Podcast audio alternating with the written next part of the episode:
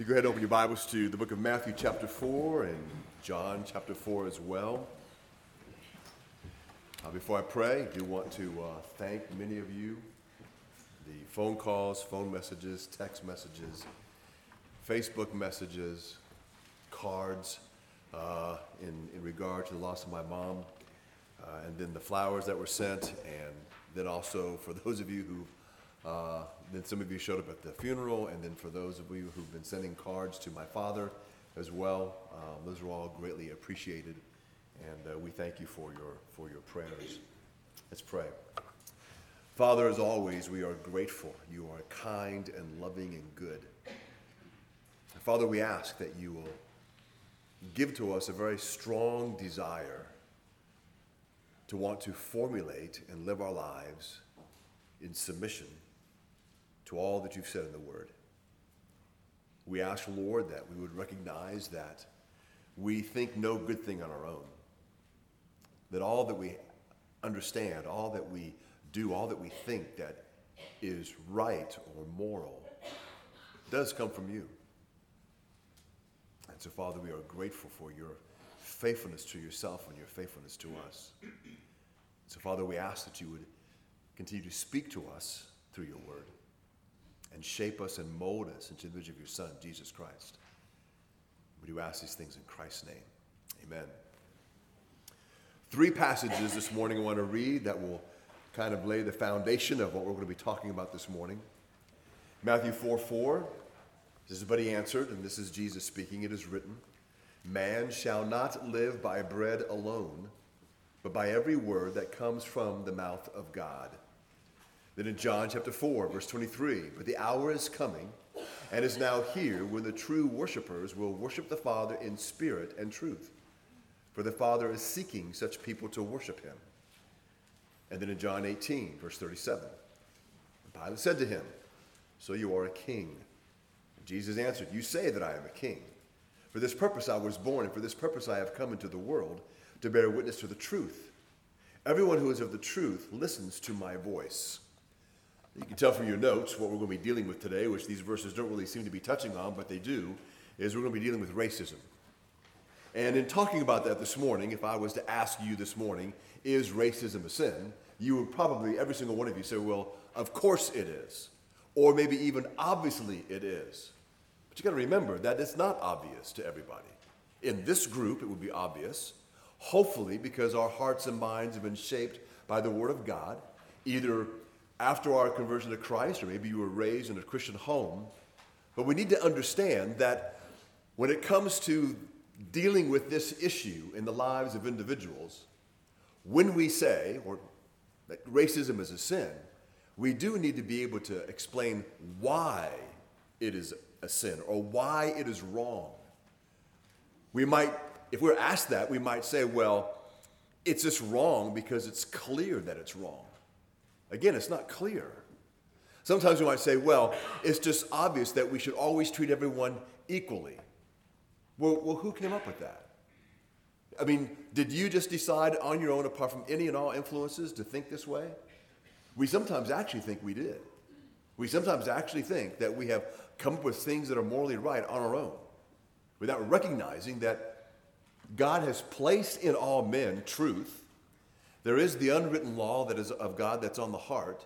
There is the influence that comes from the Bible, either directly or indirectly, because there are times that we're influenced by the Bible by those who have don't necessarily believe the Bible, but they've adopted the morals of the Bible. And the re- what I'm getting at is that if we are ever in a conversation, or this question is asked, why do you think racism is wrong?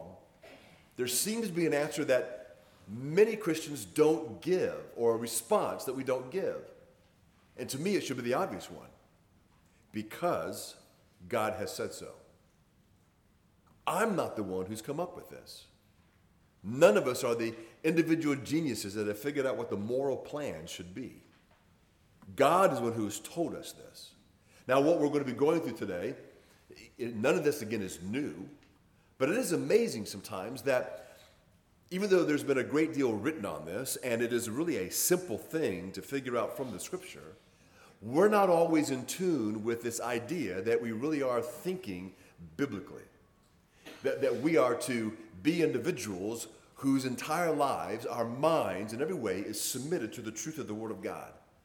That there is no moral goodness in and of ourselves, there is no morally right answers that we come up with on our own. It's not there. We are dependent upon the Word of God truly for everything. Man is corrupted by sin. And there are many, many peoples throughout the world, many nationalities, there are many uh, governments, there are many cultures that this idea of racism is not obviously clear to them. Racism does rear its ugly head in all kinds of ways and has so since man has been around. So it's not a new thing. And so we as believers, if we understand our own history of the church, has not always done well with that. There have been problems along the way because sin is very pervasive. Sin infiltrates in all types of ways. Now, I do want you to also to understand this because sometimes individuals will say, well, I know it's sin, but you have to understand how I was raised. What we need to do with that is recognize that is not an excuse, period. You are a Christian. That's it. We submit ourselves to what the Word of God says. That's it. The Word of God states that we are to think certain things, then we must submit to that. If we don't, that's rebellion. Now, I'm not saying it's going to be easy all the time because it isn't. But we have to stop with excuses for everything. Imagine an individual who says, Well, you know, I know I should be you know, faithful to my wife, but you have to understand how I was raised. I'm, not, I'm pretty sure we wouldn't accept that. We would say, I don't, I don't really care how you were raised. That's never an excuse to be unfaithful. Why would you even think that? But we think that for this. We have to get away from that. Remember, racism is also one of those things that an individual may be able to control the way they respond and live life where others are unaware or can't see maybe that that exists in your life. There may be a few people who've seen it because you're very close to them, or maybe you've already ascertained that they're kind of thinking in the same way you think. And there are certain, maybe general things that we think in this arena that we, again, we just kind of overlook. We've just accepted and moved on. We never give it another moment's thought. Again, we need to remember that when we say that something is sinful, that something is wrong, maybe in every case we could also say this way that is blatant rebellion against God. It's not a small thing, period. It needs to be rooted out of our hearts and lives. Some have said that everybody has some kind of prejudice. Prejudice, in, in one sense, can be very different because not all prejudices are based on, on ethnicity.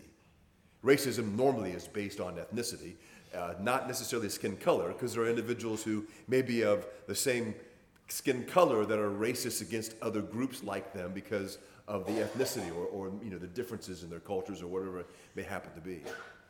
But we need to look at this. Also, remember that it tells us in Proverbs that the beginning of knowledge is the fear of God. That is not the beginning of spiritual knowledge, it includes that. It is the beginning of all knowledge. The beginning of wisdom is the fear of God. Not just un- having an understanding of spiritual truth, it's all truth. We as believers need to continually fight and move away from this idea that somehow when it comes to the gospel, that the gospel is only concerned with your soul going to heaven. It is, and it must, and it does affect every aspect of your life. God has saved the entire person. Okay, this is, he's not like saved your soul. We can say it that way, but we must understand that when we say that, what we should mean by that is the whole person. And the scripture is filled with that. It's not a new thing, but we do need to remind ourselves of that. The verses that I read as we began this morning all had to do with truth. Christianity is about truth. The Father, whose very word proves true, seeks to be worshiped by those in truth. Jesus identifies himself as the truth. He tells Pilate that the purpose he was incarnated was to bear witness to the truth. Truth, according to Jesus, will set you free. The Holy Spirit is the Spirit of truth. The Bible commands us to speak, to seek, and to walk and rejoice in truth. The Bible tells us that the church in 1 Timothy 3 is to be a pillar and a buttress of the truth. It reads, But if I am delayed, I write so that you may know how you ought to conduct yourself in the house of God, which is the church of the living God, the pillar and the ground of truth, or the buttress of truth, depending on the translation that you're using. In the Greek language, the word that's used for truth here is aletheia. It does not describe what we feel to be true or what a trending political ideology says is true. It denotes objective reality as God defines it. Again, remember that because this whole idea of truth and what truth is, this is one of those reasons that not only is Christianity attractive to many people, but this is also the same reason why much of the world hates Christianity. Because it has, there's, there's objective truth about all things.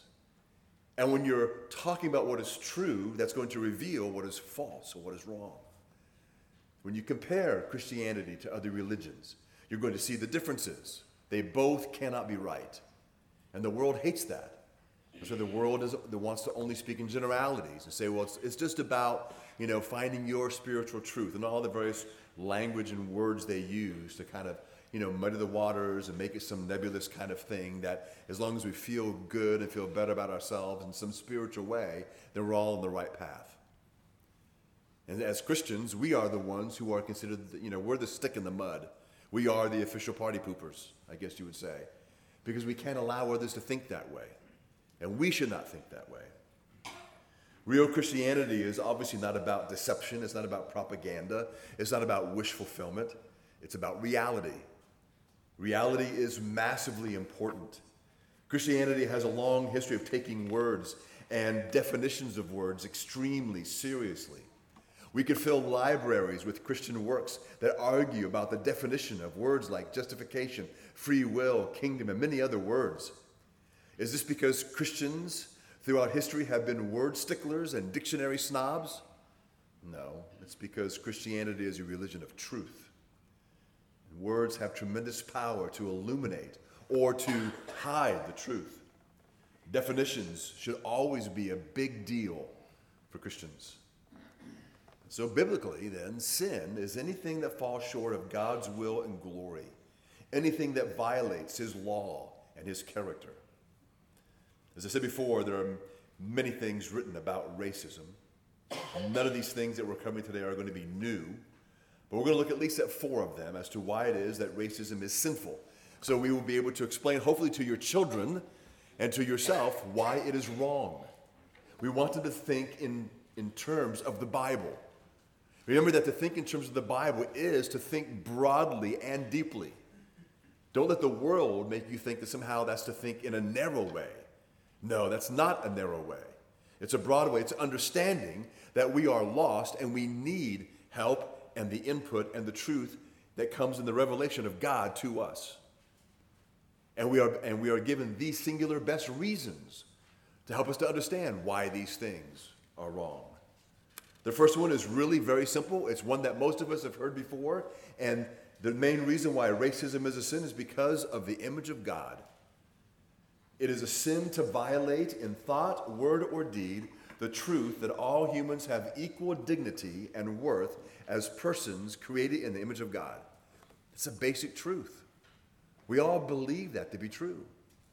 In fact, it was Christians for a long time that even when it came to um, the life of deformed babies, it was Christians who were the ones who refused to kill them because they recognize that though deformed because of the curse of sin, they are beings created in the image of God.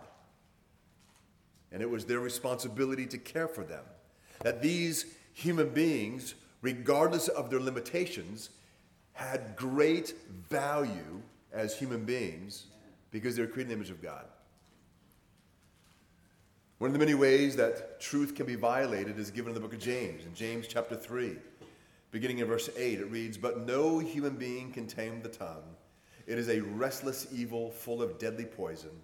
With it we bless our Lord and Father, and with it we curse people who are made in the likeness of God. So again, we're just given the, the, the, truth right there. We're told that when we when we speak against others, it mentions it's not just people, but people who are what? Created in the image of God. God then takes it personally when we move against, speak against other individuals, regardless of the context. We must be the ones leading the way in this. Not only in the way that we speak, but in the way that we even defend others. We must make sure that we don't allow these things to go on. So we're told here that even to curse a human being, to address them without respect, violates the image of God. When Jesus explains, You shall not murder in the book of Matthew, chapter 5, he says there that if you treat someone with contempt, when you, when you yell at them, the word that's used there in the New King James is raka, or the word as it's translated is fool. You are violating the principle of the command, and you are in danger of the fire of hell. That's how seriously God takes this. So the way that we treat other people matters a great deal to God. It doesn't matter what society says or what any group says, it matters to God. Today, this seems to be excessive, but behind the sixth commandment is the doctrine of the image of God as expounded to us in James 3. It is a sin to treat any class or group unequally as being less worthy of respect, love, and protection. Now, I do know that we live in a time when there's been a lot of um, uh, determined efforts to kind of reframe the argument and redefine certain terms. And so when we talk about this, you know, when we speak of equality, there are those who are who actually have changed that and what they want to see is equal outcomes where everybody is the same. That's not what we're talking about. And you can tell that when it just comes to the church that is designed by God and God, the giving of gifts to the church, that there's no equality there. Some are more gifted than others. That's never a bad thing, it's to be celebrated. We don't have an equal share of gifts or gifting or ability or anything else.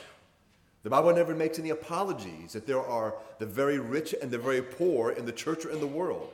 But it does say how we are to treat those individuals. There's never anything in there about us trying to make everyone equal or the same. Nothing in there at all for that.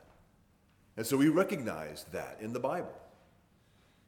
But we need to make sure that we are not allowing somehow that to muddy up our judgment and we allow ourselves to follow maybe the crowd, whatever crowd you are with. I know they can be hard when you, it, it seems to be harder when you're younger. It seems we're more easily influenced because we, we want to have a group of friends. We want to have people who like us. And so, as, as a teenager, when you're in school, whether it's middle school or high school, and you may be with a group of individuals who are your friends, and all of a sudden, which maybe you never even were aware before, they begin to mock or talk about an individual or maybe a group because of their race, all of a sudden now you're in that group. What are you going to do with that? Because you're a Christian. You, you, you, you can, I guess, just sit in silence. I, I think that would be wrong. Because your silence would be seen as agreement. So when you're silent, it's not, it, it, when we're silent in certain situations, it doesn't always mean that we're in agreement. But at times it can be seen as if we are in agreement because we're not saying otherwise. And some of that depends on the situation. But many people would begin to assume that. We, we must make sure that we separate from that. That doesn't mean you have to give up your friends. They probably will give you up, at least some of them will. But we, we need to stand strong, period. It just doesn't matter. We, why? Because this is what God has said. I'm to be committed to God, to His Word, to the truth of His Word. Treating people unequally on the basis of race is only one version of the sin, though it is particularly prevalent and grievous, and it is very pernicious. Remember that in Africa, that when the uh, Tutsis and the Hutus, uh, they've been at war more than once. Um, the desire of whichever group has the advantage is genocide. They want to entirely wipe out the other group for racial purposes and reasons. I don't know what all there is that's between them. I'm sure we, you can do some research. You can see, I guess, a list of grievances against the other. But the end, that's what it is. Remember that when the last time that we are aware of, at least when there was a large scale, and I forget which side was winning, uh, but when there was a large scale in Rwanda of, of this war taking place, that even though many did own guns, that the weapon of choice to kill your neighbor, if they were of the other group, was a machete. They weren't doing it to save bullets because bullets were expensive. That was their weapon of choice. The cruelty of man to man is unbelievable. And this, this sin that, that we talk about is not, it's more than just individuals using so called hate speech on a subway going through New York. It, has led to great violence throughout the world. In our country, yes, but the violence in our country, though bad, can't always hold a candle to what's going on throughout the world. It doesn't make us any less guilty. We are guilty of this as a nation. It's still there. But what we need to recognize again as Christians is that even if you pass many laws trying to get rid of racism, which is not a bad thing, until the heart of man changes, racism will always exist. That is the only remedy. It is the gospel of Jesus Christ. It is a spiritual problem. Therefore, if a believer is still, for whatever the reason, allows themselves to remain to one degree or another racist, not because others have called you that, but I mean because you truly are, it is a spiritual problem. And it begins again with a refusal to submit to what God has said. To presuppose that your own race or nationality or ethnicity is inherently superior to another, to treat those of other races and nationalities with either unfairness or unequal justice or dismissiveness or even active contempt is a sin. And again, it is one in which you are in danger of, fi- of the fire of hell. God's law that He's given us is based on character, on His character. The Lord is literally no respecter of persons. The context for that statement in the book of Deuteronomy is a discussion of race and class. Again, Deuteronomy 10, verse 17 reads, He, which is God, shows no partiality. He defends the cause of the fatherless and the widow and loves the foreigner residing among you, giving them food and clothing. In Acts 10, verse 34, Peter learns that God shows no partiality on the basis of national or ethnic status. It is a sin to be partial and discriminatory, discriminatory because it falls short of God's character and glory. So that's why we need to recognize this as being a big deal in the life of the believer. All sin is, this is one of those, most definitely. And then, of course, we add to the repercussions that add to it. Secondly, we know that racism is wrong or sin because of the commandments of God to love your neighbor. Jesus summed up all the laws of God in the two great commandments. And he says the second is to love your neighbor as we do ourselves. When Jesus was asked to define love of neighbor, he depicts someone who, at great risk and sacrifice, meets the physical material needs of a man of a different race and religion from himself. In fact, not only was he different, the, the Jews that he was speaking of understood that the individuals involved in the story were opposed to each other. They just weren't two individuals who were different who happened to pass in, in the middle of the night, but they were actively opposed to each other. There was an ongoing hatred or sense of animosity between theirs. There was a sense of disdain for the other, which would then make the sacrifice and the efforts that were made by the one even more amazing. And of course, in the story, the one who is the hero is the one that the Jews disdain the most. Jesus did say to go and do likewise. What he means is we must treat people of other races, nationalities, and classes and groups with the same amount of care, respect, and love that we would give to ourselves or members of our own communities. That's it. There's no way to get around that because we're Christians. If you have a friend who maybe they go to church and they call themselves a Christian, and you're out hunting, you're out fishing, or whatever happens to be, and you're talking about politics or something that's going on in the community or in the nation, and then it comes out that they have maybe less respect for certain individuals and they make it sound like it's because of their race. It would be good for you to say, Whoa, I thought you were a Christian.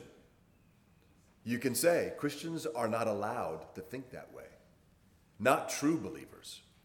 They may say, Well, you know how it is. You must say, No, I don't.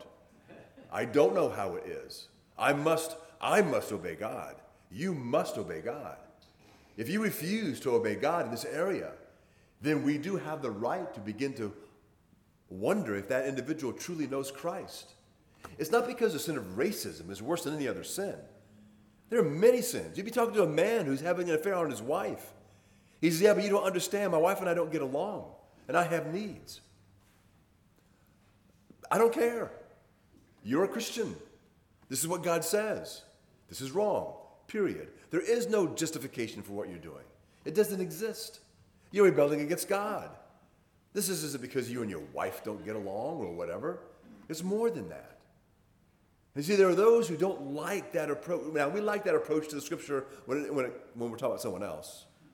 But when it comes to us, we don't like that. I know I don't.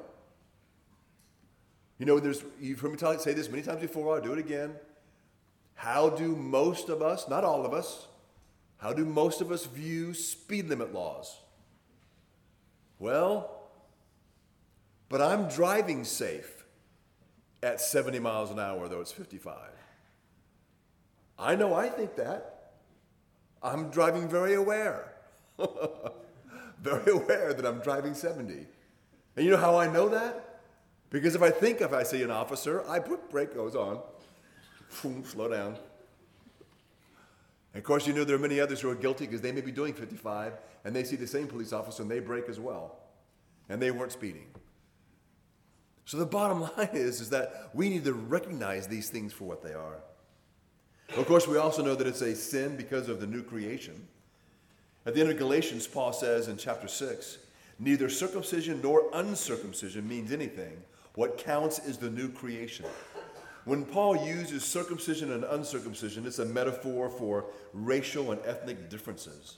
When Paul says that such distinctions mean nothing, he is not speaking absolutely, because in other places he points uh, to his love and proportional pride for his Jewish heritage. So he's not saying that he's not recognizing that, that there are differences and that there are ethnicities. Sometimes individuals will comment that this idea that when a person says, I don't see color, that that's, that, that might even be racist. Mean, you don't see color. You're, you don't recognize that your friend is he's black? You don't recognize that your friend is a Filipino? How does that happen? Now, we also know this they're not my friend because they're Filipino. But the idea is, is that we do recognize that. that's part of who they are. It's not a bad thing. We have, all, we have a lot of confusion. The main thing is where is your heart? Is it in submission to what God has said?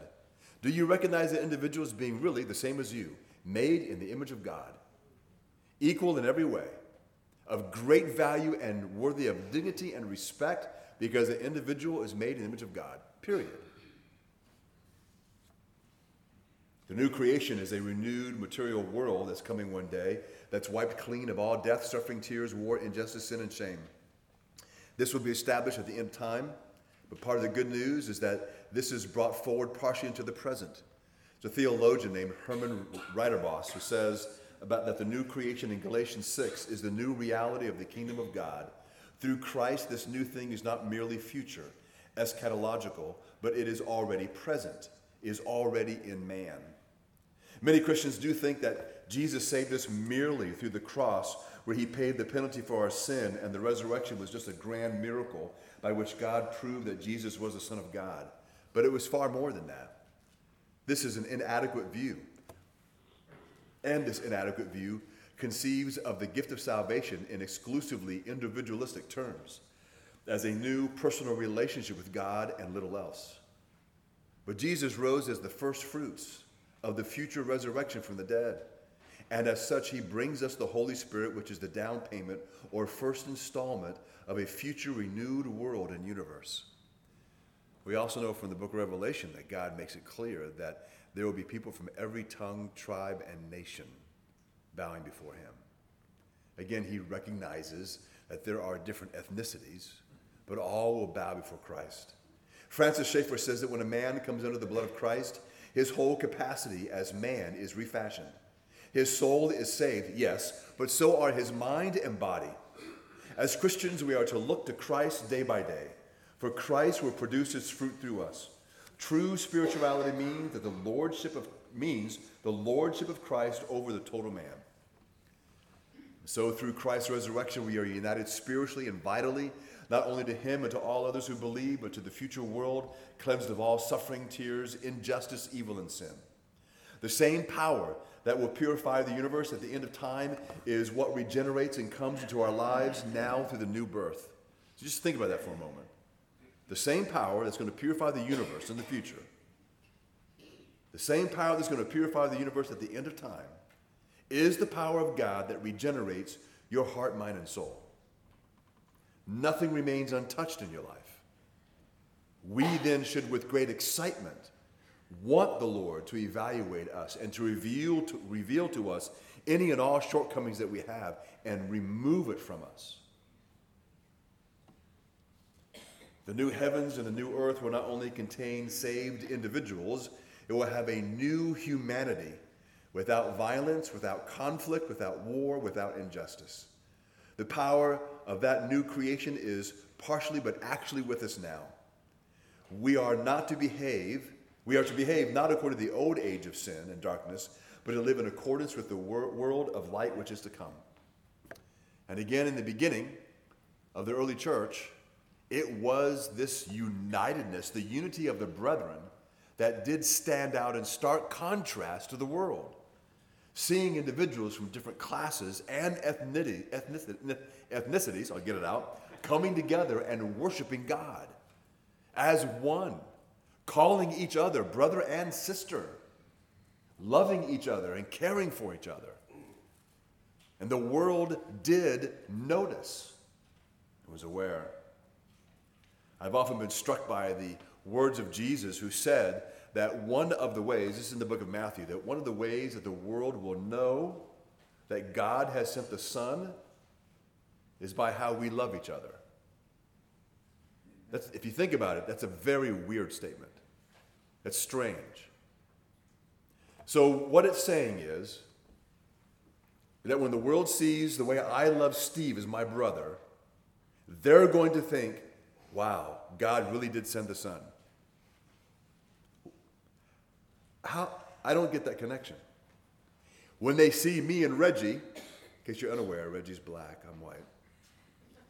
When they see me love Reggie, they will come to the conclusion that God the Father has sent the Son.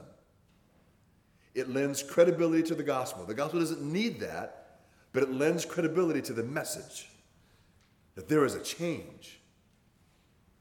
Why do I love Reggie? Well, it's certainly not because of who he likes in football, because he likes the Cowboys. but I am able to overlook that as if that is not even a thing, which is astounding, and love him as a dear brother, because he is my brother in Christ. And that small thing will never divide us. There will be a cause for teasing. And so the world needs to see that. Because that, again, is what points to Christ. Fourthly, racism is a sin because of the gospel of justification by grace through faith alone.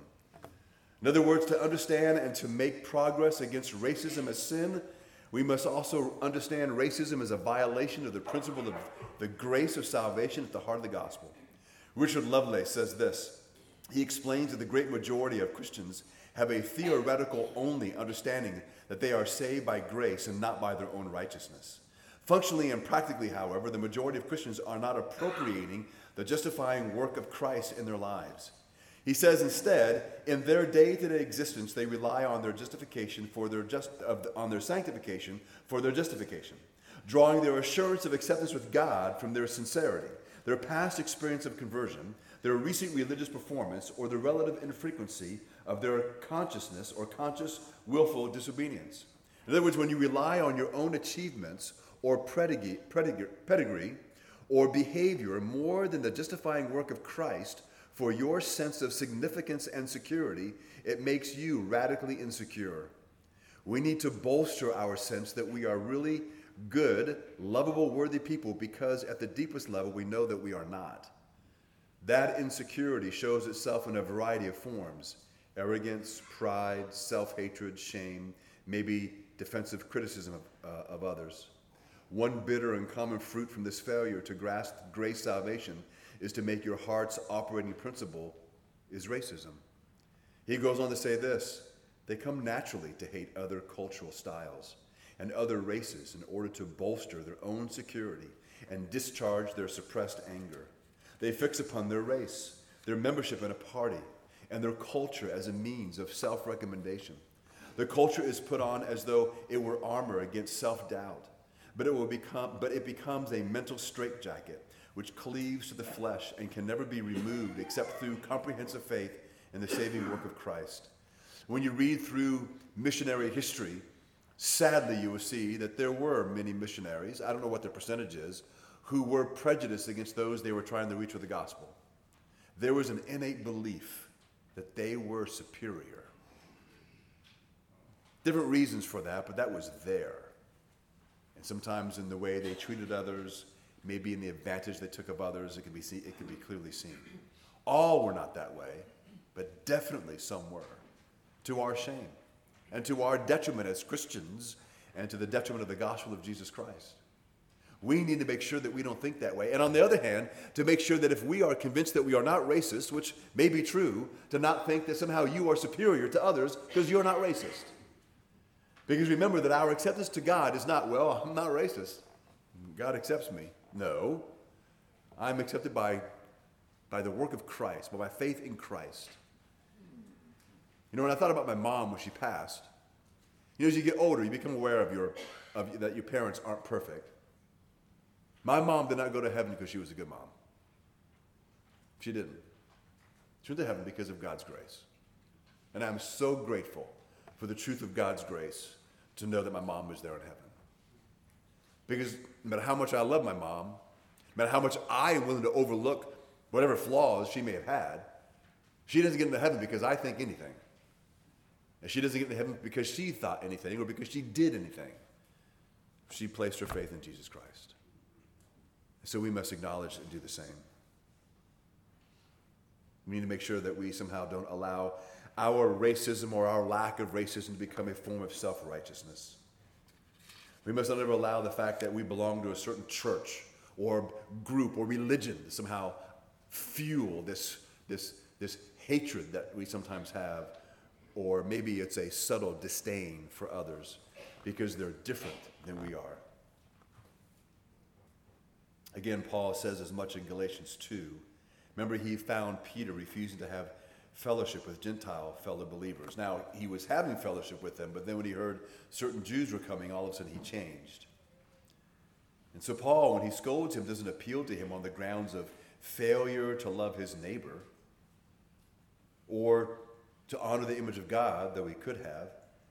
Instead, he says that attitudes of racial and cultural superiority are not in line with the gospel. They violate the gospel, which equalizes us all as sinners as recipients of grace apart from anything about us. I used to have people say this to me when I was a jail chaplain. Sometimes people think this when it comes to maybe other nationalities or other cultures. And we would say it this way I'm so glad so and so was there teaching those people about Jesus because they really need salvation.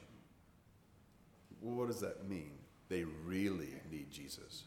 It's, now, I don't think anyone thinks this, but it's almost as if we're saying well, I know that I've sinned, and Jesus bled for me, but he died for them.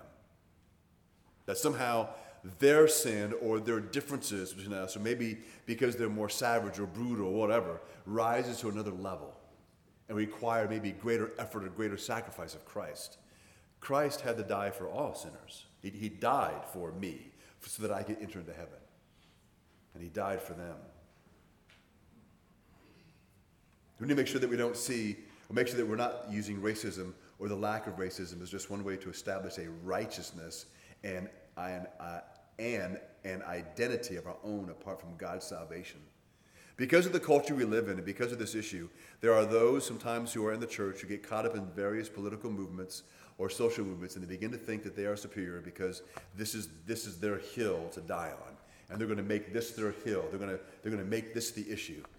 I'm not saying it's wrong if you really feel compelled to deal with racism in our culture. There's nothing wrong with that. But when you begin to feel that you are superior to other Christians, because this does go on, I've had many encounters with individuals who think that. That somehow, if we're all not just doing this one thing, dealing with racism, that somehow we are failing Christ or failing as Christians, and they have a long list of things uh, that we failed in. So we want to make sure that we're not, we won't allow ourselves to get caught up in any kind of issue in that way. It doesn't mean that we should ignore it. That, that's never an excuse as well. We want to make sure that we're not allowing that to become the standard, especially when we begin to add our own list of things to it. We need to recognize that racism is destructive and it is wrong. And but, but again, that the only remedy is the gospel of Jesus Christ. Again, when Paul rebuked Peter for not living in line with the gospel, he wasn't shaming him and putting pressure on his will to comply. He was reminding him that his racism was a failure to grasp the good news of God's salvation. That's what it may be for you and me. Kind of goes back to that phrase that we sometimes think that that group really needs Christ. And, and we, again, we may not have thought that through, we've said that, but it's this a failure on our part to recognize God's sacrifice for us, to recognize really the radical message of, of the gospel of Jesus Christ in saving you and me. That we need to get rid of this idea that to some degree, God, not that He needed to save us, but that to some small degree we're more deserving than others. Not that we would say it this way, but it's almost, well, of course God would save me. There's no of course to that. And so it's one of the most shocking things sometimes of salvation is that it's based totally on God's goodness. That's a fearful thing. Why was I not overlooked? God is good. I'm so grateful. So grateful. Let me close with this Galatians 3, beginning of verse 26. For in Christ Jesus, you are all sons of God through faith. For as many of you as were baptized into Christ have put on Christ. There is neither Jew nor Greek. There is neither slave nor free. There is neither male nor female. For you are all one in Christ Jesus. What I can tell you, when I have, you know, I haven't traveled extensively, but I have traveled to South Africa and to Mauritius, and I've been in Romania and Hungary, uh, and I've been in Mexico. And when I've come across believers, one of the most marvelous things, it's probably a bad sentence, but one of the most marvelous things that I've experienced is the instant embrace of fellow believers that are not Americans.